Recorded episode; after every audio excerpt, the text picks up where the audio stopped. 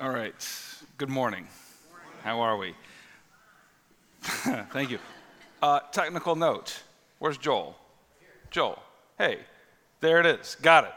All right. My time is there. Just y'all want y'all want me to have time. I promise you that. Now, um, today we're in the Gospel of Mark, chapter three. If you would like a, Bi- a, a Bible made out of paper, um, there are people in the back uh, that will be happy to get you one if you just raise your hand. Uh, and these are good because they don't remind you to take the trash out when you get home, they don't tweet at you, they don't do anything except contain the words of God.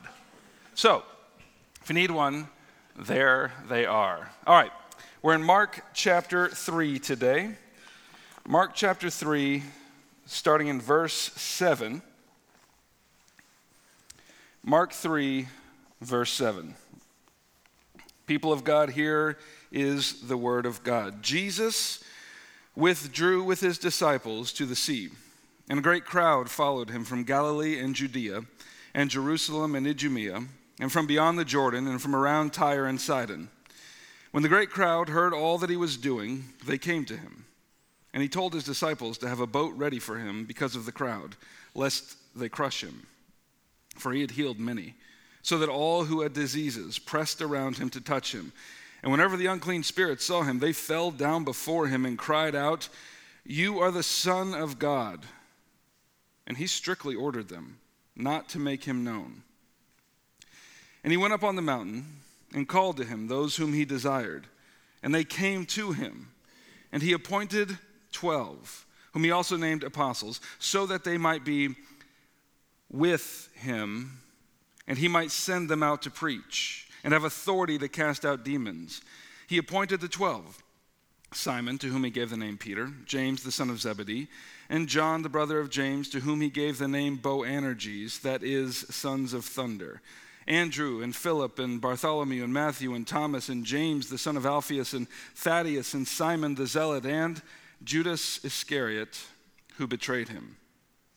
Then he went home, and the crowd gathered again so that they could not even eat. And when his family heard it, they went out to seize him, for they were saying, He is out of his mind. This is the word of God. Well, we've been going through the uh, Gospel of Mark these last through these last however many weeks, I don't know how many it is, um, since January. And what we've been seeing is that Jesus Christ, the Son of God incarnate, showed up on this earth with some very good news on his lips. And the good news was this that the kingdom of God is at hand. Repent and believe the gospel. And this gospel, in this gospel, we're seeing what it means that the kingdom of God is at hand and how Jesus is inviting the world into it and how he's inviting us into the happiest of all possible lives here on this earth. And Jesus casts this invitation out wide and far, and some people reject that invitation and others receive it. And, and that's what this gospel, or excuse me, that's what this book so far has been about.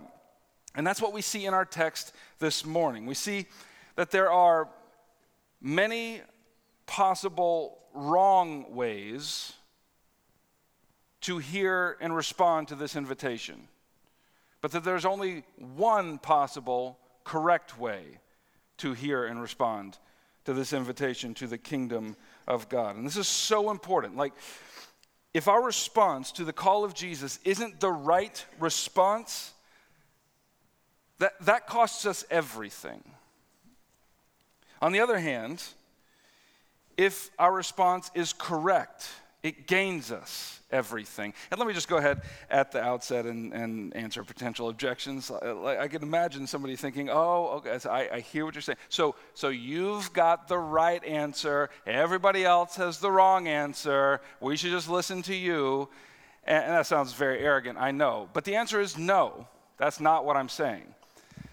The answer is Jesus holds the proper response. Jesus is going to teach us what the right answer is, and we must learn it from him. And that's what I aim to do in this sermon.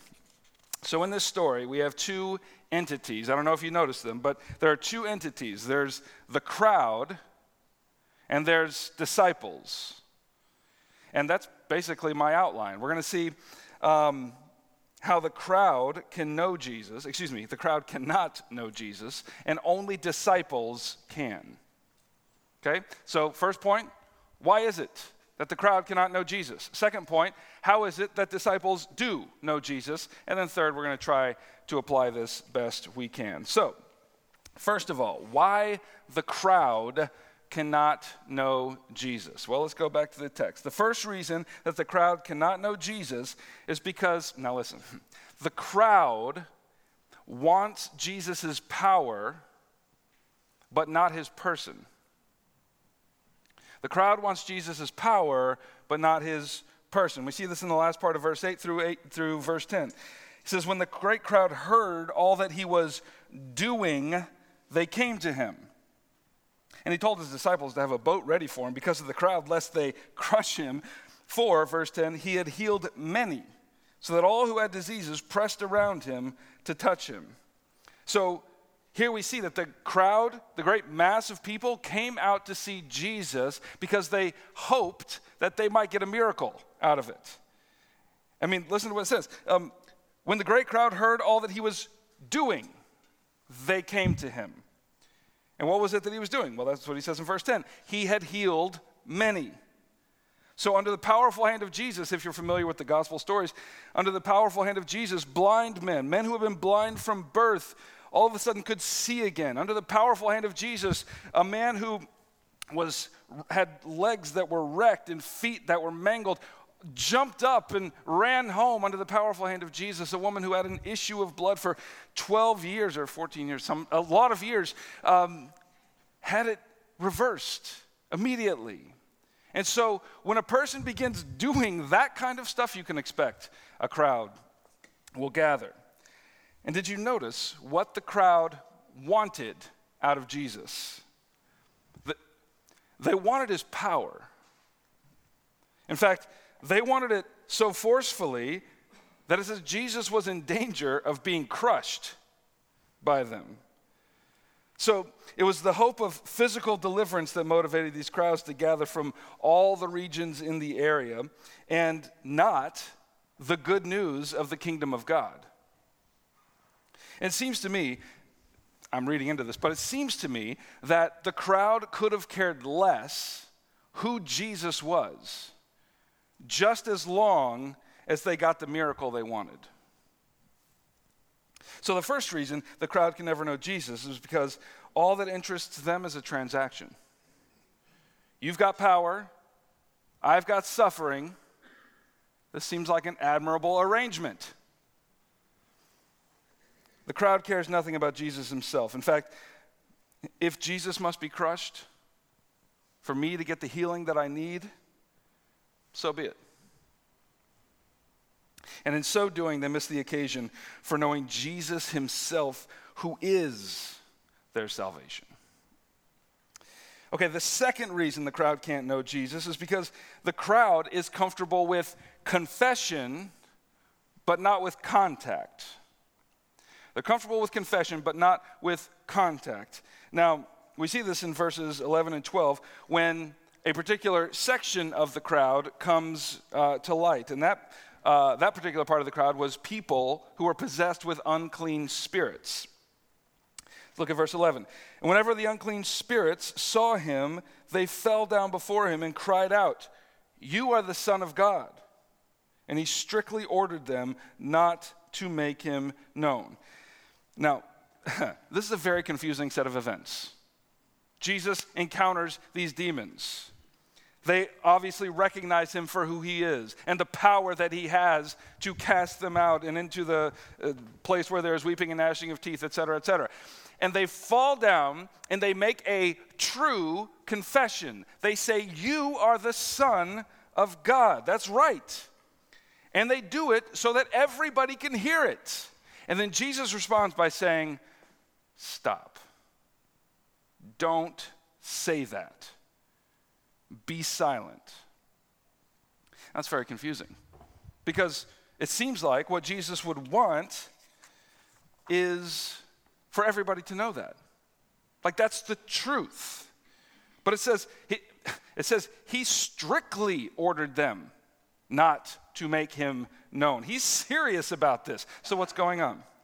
What's going on is that this particular section of the crowd is able to confess rightly, but has no interest in contact with Jesus himself.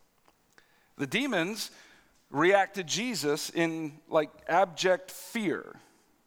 They, they don't want any relationship with him. And their fear, in their fear, they say right things about him, right?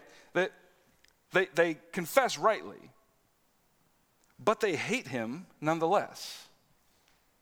The unclean spirits have no interest in confessing that Jesus is the Son of God and then ordering their lives to live in line with that confession. It's truth without relationship. And it seems to me that, and reflecting on this, that Jesus hears this confession coming out of these people's mouths who are possessed by the unclean spirits. And he looks around at the crowd and he sees that they can hear this confession, this, this particular form of the confession.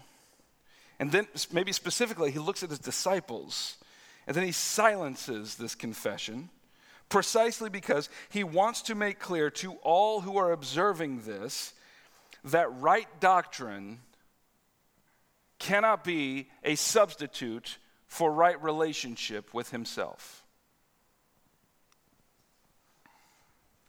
The third reason, that's the first two. The third reason the crowd can't know Jesus is because the crowd is embarrassed by Jesus, not electrified by him. They're embarrassed, but not electrified. In verses 20 to 21, we see that Jesus has gone home. The crowd comes again. And this time, particular section of the crowd that Mark comments on is Jesus' family. It says, Then he went home, verse 20. And the crowd gathered again so that they could not even eat. And when his family heard it, they went out to seize him, for they were saying, He is out of his mind. Now, uh, if you go read the commentaries on these verses, it's very, apparently very confusing, the syntax and the um, construction. Uh, there's a lot of dispute on like what kind of comment this was. Did his family actually think he was insane, like, like out of his mind? Or did they just think, you know, he's sane, but he's gone too far, we need to take him? It doesn't matter. For our purposes, that doesn't matter. They heard what he was doing and they were ashamed of him. That's what matters. They were embarrassed by him.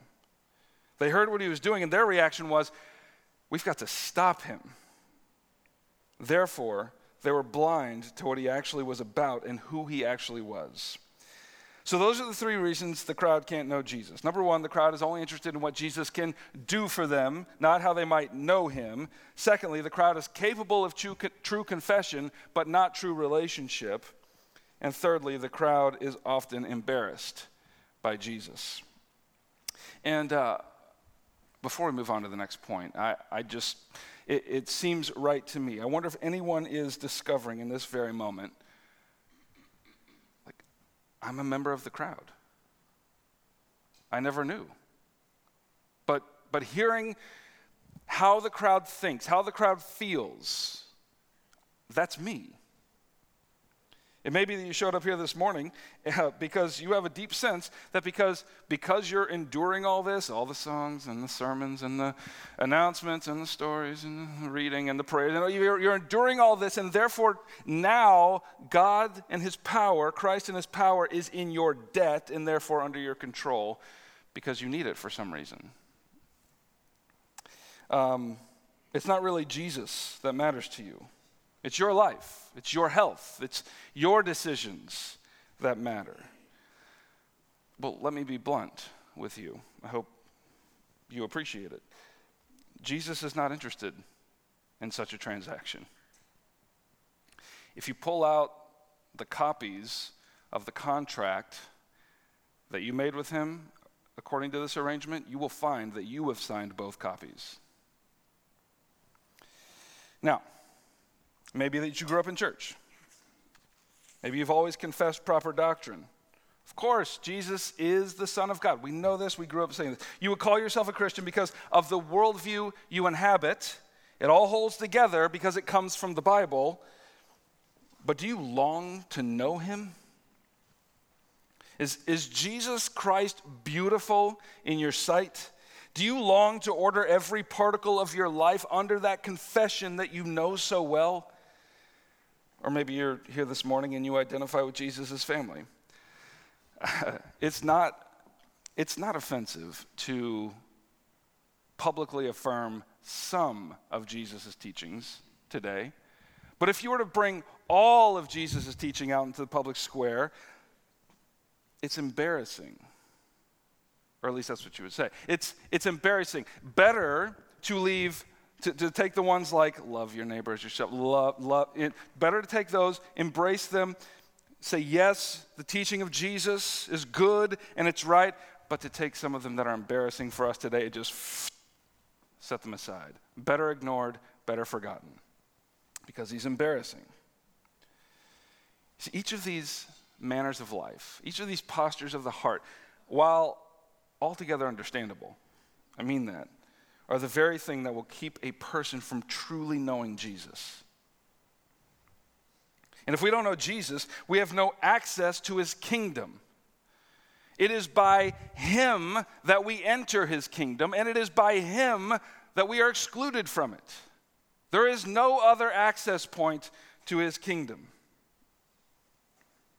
But if you find yourself identifying with the crowd this morning, well, then I have very good news for you. Uh, and, and I'm about to tell it to you. Uh, so that brings us to the second point.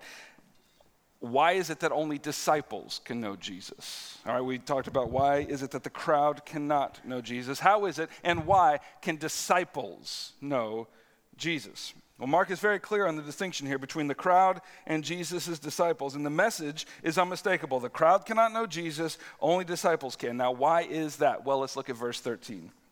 He says, And he went up on the mountain and called to him those whom he desired, and they came to him. Disciples, listen, disciples are the objects of Christ's desire. And therefore, he calls them out of the crowd.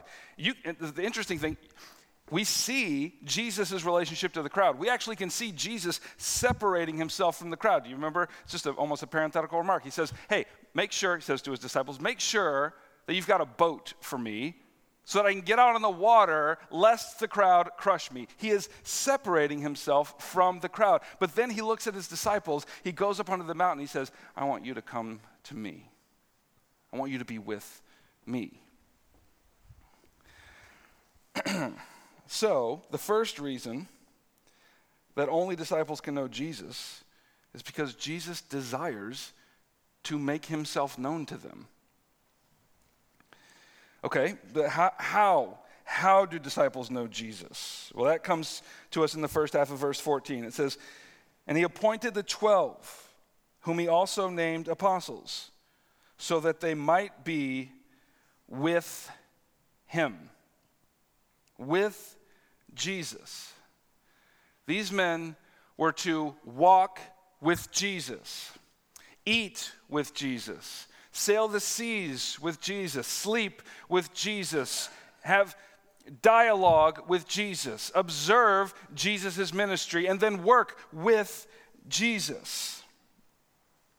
And then remember um, that, that this is not how the crowd interacts with Jesus, as we see in verse 8. When the great crowd heard all that he was doing, when they heard, they came to him. Like, that's when they came to him, once they heard what he was doing. And then again in verse 20, then he went home, and the crowd gathered again. So the crowd comes and goes according to their fancy. They gather to crush him with their expectations when they believe that he can give them something that they can't get by themselves, and therefore they can never know Jesus as he is. But disciples are with Jesus. And by the way, this has always been the case. If you go back to the first cover of the Bible and you start reading the whole thing, this has always been the case throughout redemptive history. God is always concerned to be with his people. Don't you remember that God led his people through the wilderness with uh, a cloud of fire, or excuse me, a pillar of cloud and a pillar of fire so that he might be with them? You remember when God commanded Solomon to build a temple at the center of which was the most holy place in which the presence of God dwelt here on the earth so that he might be with his people. Don't you remember in Isaiah when God tells his people in the midst of their suffering, when you go through the waters, when you pass through the fire, I will be with you. And when the angel comes to Joseph and says to Joseph, When Mary has her baby, I have a name for him Emmanuel, God with us. God has always been concerned to be with us. And so when Jesus called 12 men out of the crowd and said, You come, be with me, it's an astonishing moment. So, how is it that disciples know Jesus? They're with him. They can know him because he desires that they should know him. How is it that they know him? They're with him. And then this text also tells us for what purpose Jesus calls those whom he desires. And, and this comes to us at the end of verse 14 and verse 15. It says, He does all this so that he might send them out to preach, verse 15, and have authority to cast out demons.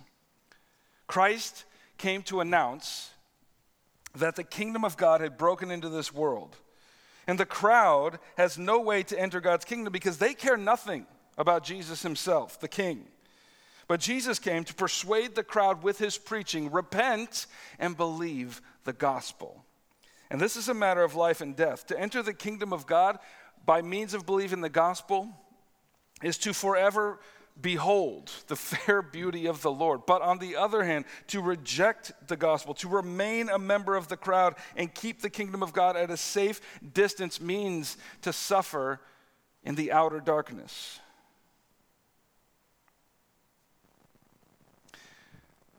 This mission of preaching the good news of the kingdom was dead serious.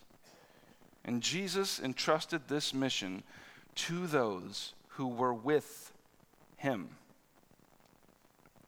Essentially, Jesus is saying that personal involvement with and training by the master is essential to the carrying out of his mission.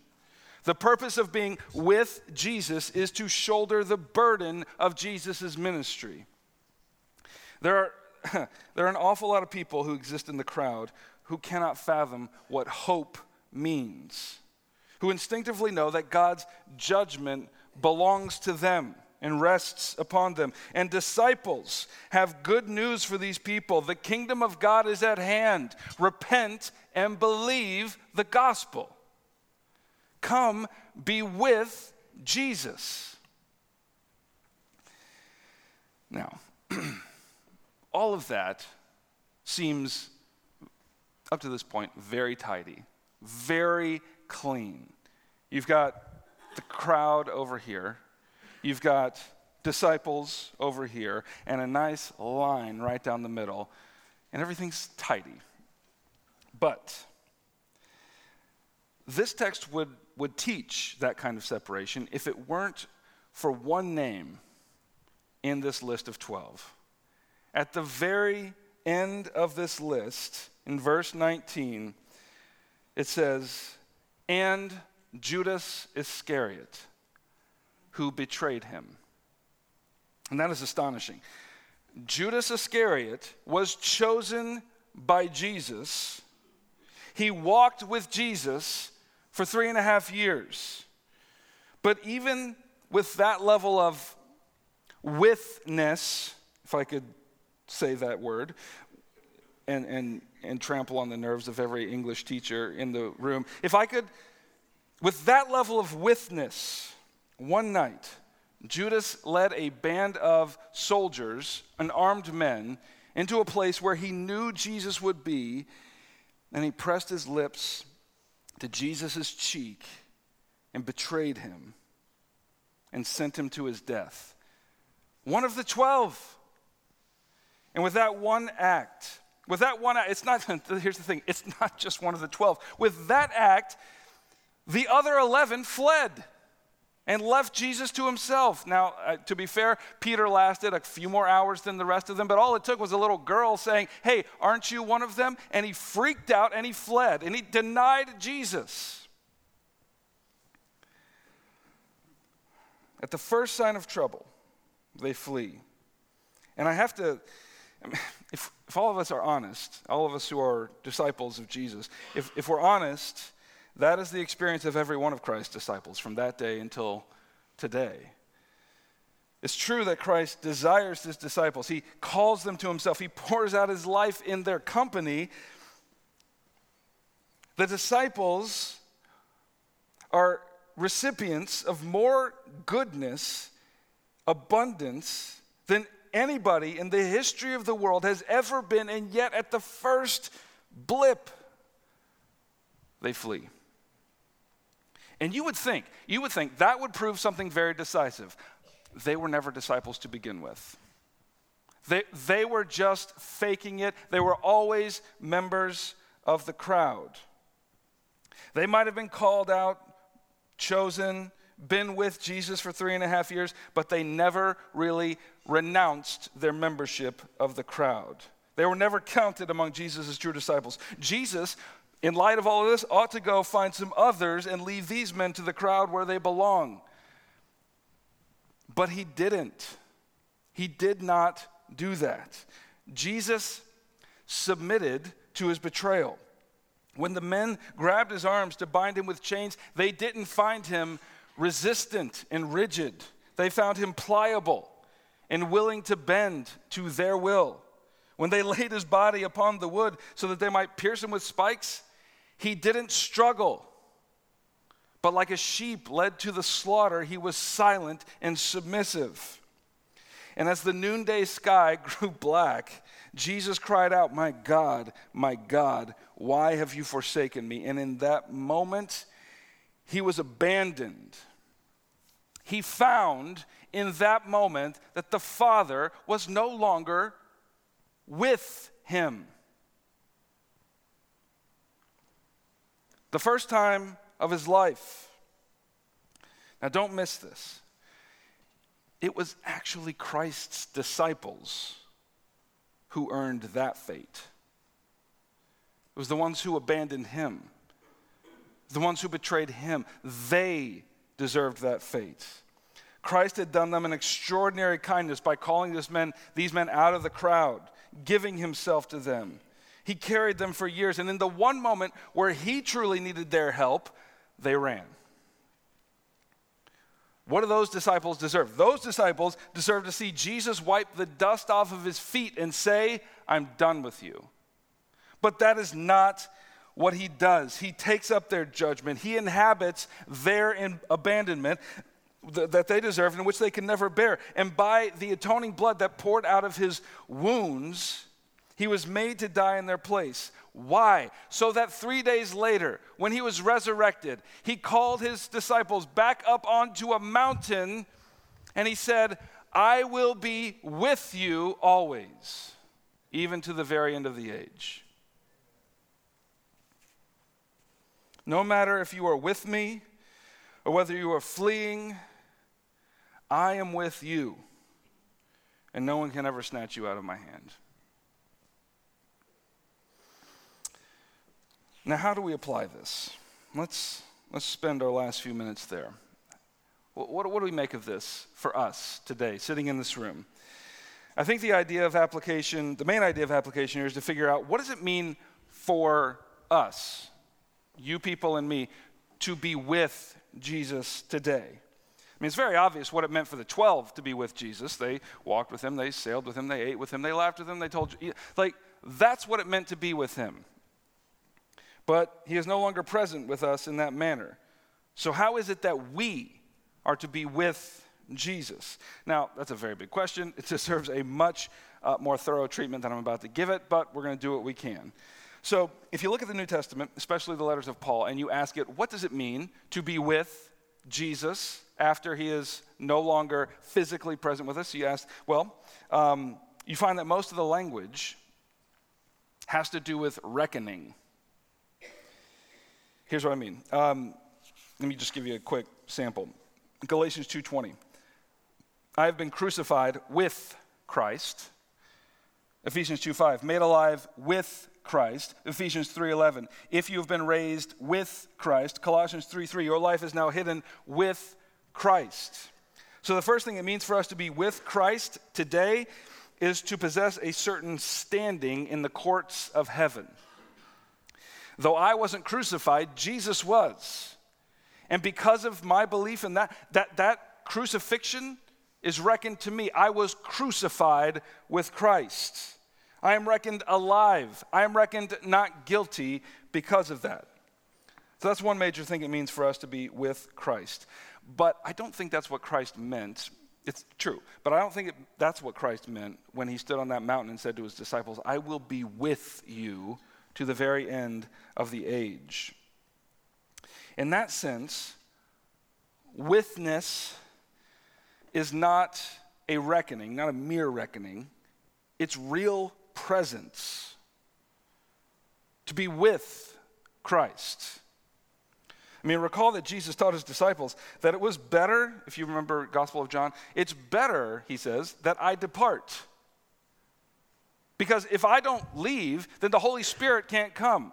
It's the arrangement is better for you if I am not physically present, but rather the Holy Spirit has come and has taken up residence within you, inside.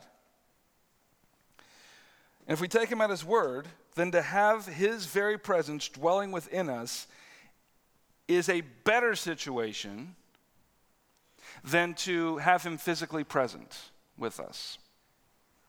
So, mainly, what it means to be with Christ today, for those of us who can't see him, is to know and believe that he resides within us by the Holy Spirit. And the power, by the power of the Spirit, we are able to walk in his ways. By the power of the Spirit, we are able to pray and to know that we are reckoned righteous. The Spirit himself groans within us when we don't have the words in the midst of our suffering to speak to God. The Spirit is carrying us, he is leading us on. That's what it means to be with Christ. In this way, Christ is with us always, even to the end of the age. But,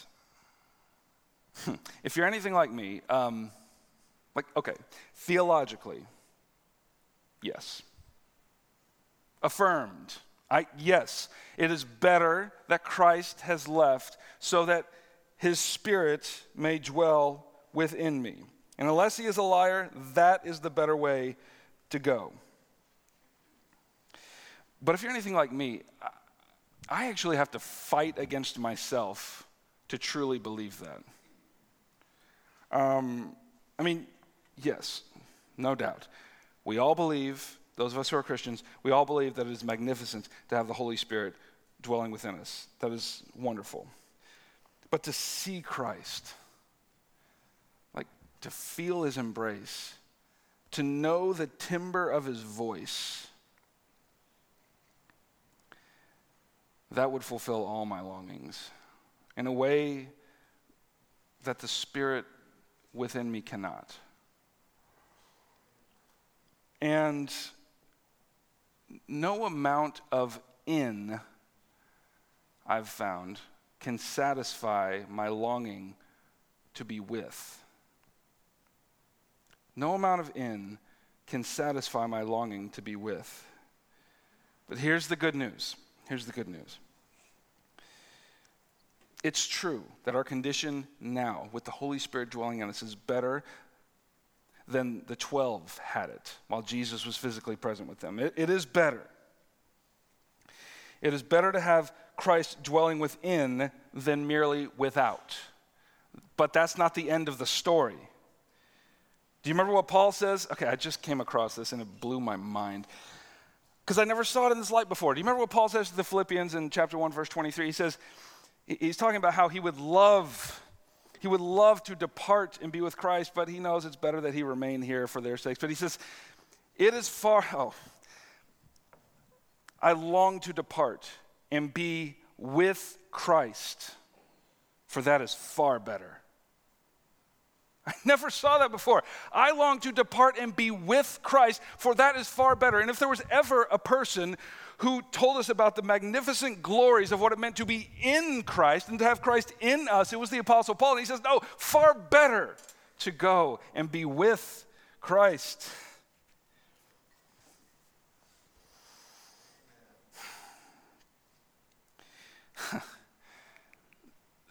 there's a day coming when not only will Christ be in us, he will be with us.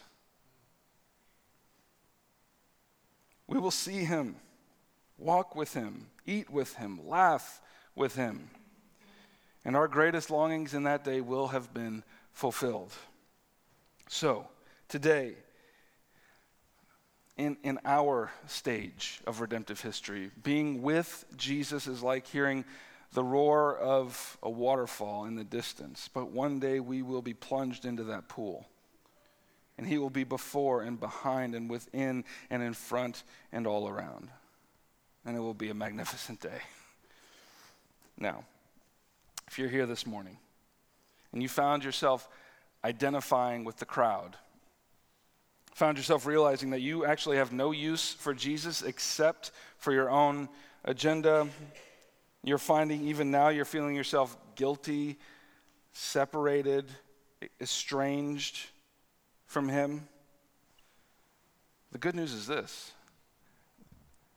He is calling you out of the crowd.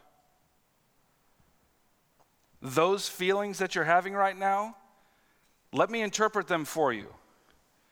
He desires that you be with Him. Those feelings are not the sign that He is casting you away, but that He is drawing you near. He is up on the mountain and saying, Come and be with me. Repent and believe the gospel. Christ died for the forgiveness of your sins. And if you would only believe that, He would take up residence within you and give you new life. And one day, He will return for you and bring you into His kingdom. So believe. Where else will you go? Where else will you go? Every week, we come to this table. This is a magnificent moment. Um, we have in this table a meal that is for disciples, not for the crowd. The crowd will come to this table because they hope it's magical, right? That they, they hope to ingest the bread and the cup, and maybe that will heal them. Maybe that will give them the wisdom they need to make this decision or that decision. And if that's you, please note this table is not for you because it's not a magic trick. This table is for disciples who want to be with Jesus. When you ingest this bread and this cup, it's a reminder that Christ dwells within you. But it is a further reminder that one day you also will dwell with him in his everlasting kingdom and that he desired you and desires you even now and has called you out of the crowd to belong to him. And so when you ingest this bread, it is meant to awaken your hope that not only one day will he be in you, but he will also be with you. And it is this meal that will give you strength to wait for that day. So, come and welcome to Jesus Christ. Let us pray.